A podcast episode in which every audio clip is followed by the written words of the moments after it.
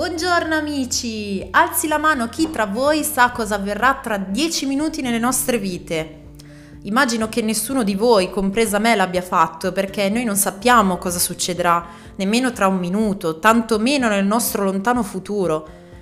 Questo capitolo 12 comincia con Dio che dice ad Abramo, Va via dal tuo paese, dai tuoi parenti, dalla casa di tuo padre e va nel paese che io ti mostrerò. Leggendo questo comando mi sono subito chiesta, ma io cosa avrei fatto? Avrei ubbidito all'istante a ciò che Dio mi stava chiedendo di fare? O avrei detto, ma sei serio Dio? Tu mi stai chiedendo di fare qualcosa che io non vedo, che non comprendo. Come posso avere la certezza che tutto questo sia giusto?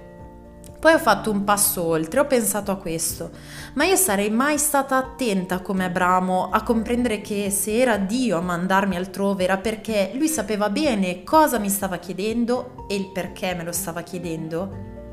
In Ebrei 11:8 c'è scritto che per fede Abramo ubbidì e partì senza sapere dove andasse. Avete capito? Non aveva avuto una visione in sogno, una rivelazione del luogo che stava per raggiungere e del perché stesse partendo ma per fede, perché conosceva Dio, la sua voce ed il suo piano, sapeva che se Dio lo chiamava a fare qualcosa, anche se al momento sembrava incomprensibile, quella sarebbe stata la scelta migliore. Camminare con Dio non vuole dire soltanto di stendere su una lunga tavola quelli che sono i nostri progetti per il nostro futuro, ma a volte significa anche fermarsi, stare in silenzio, ascoltare ciò che Dio ha preparato per me e per te. Dio promise grandi cose ad Abramo, così lui partì con suo nipote Lot, sua moglie Sarai, le persone che aveva con sé da Caran e si diresse verso Canaan, paese che Dio promise alla discendenza di Abramo, la famosa terra promessa. Da lì andò verso Betel, che significa casa di Dio, perché Dio era con loro e lì si fermarono per invocare Dio e la sua continua benedizione. Proseguirono poi fino ad arrivare in Egitto. E qui purtroppo successe qualcosa che non ci aspetteremmo da Abramo. Per paura che gli egiziani potessero ucciderlo a causa della bellezza invitante di sua moglie, inventò che le era sorella. Quando i principi la notarono, videro che era molto bella e la donna fu condotta in casa dal faraone. Per la sua bellezza Abramo ottenne dei favori dal faraone, ma poi il Signore intervenne e colpì la casa del faraone con grandi sventure. Il faraone allora comprese l'inganno di Abramo e chiese ad entrambi di andarsene via perché le piaghe a loro rivolte potessero cessare. Questo ci dice molto sulle menzogne.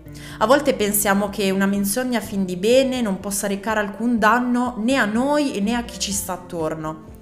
In Ezechiele però c'è un passaggio che ci fa comprendere la realtà di questa storia di cui abbiamo appena parlato e leggerò per voi io qualche verso. Poiché avete rattristato il cuore del giusto con le menzogne, quando io non lo rattristavo, e avete forzato le mani dell'empio, poiché non si convertisse dalla sua via malvagia per ottenere la vita. Cos'è successo di tanto triste allora? Abramo poteva essere luce in Egitto e invece scelse le menzogne, ha forzato le mani dell'empio facendolo cadere ancora e ancora nel peccato.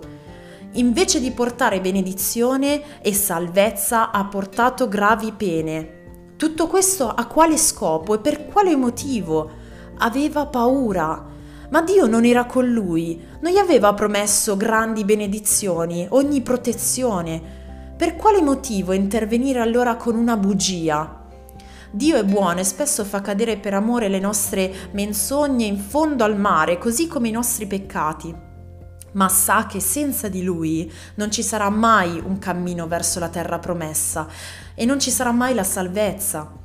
Accetta la sua guida e vedrai come Dio riesca ad, ad, intervenire anche in situazioni che ti spaventano e nelle quali non hai alcun controllo.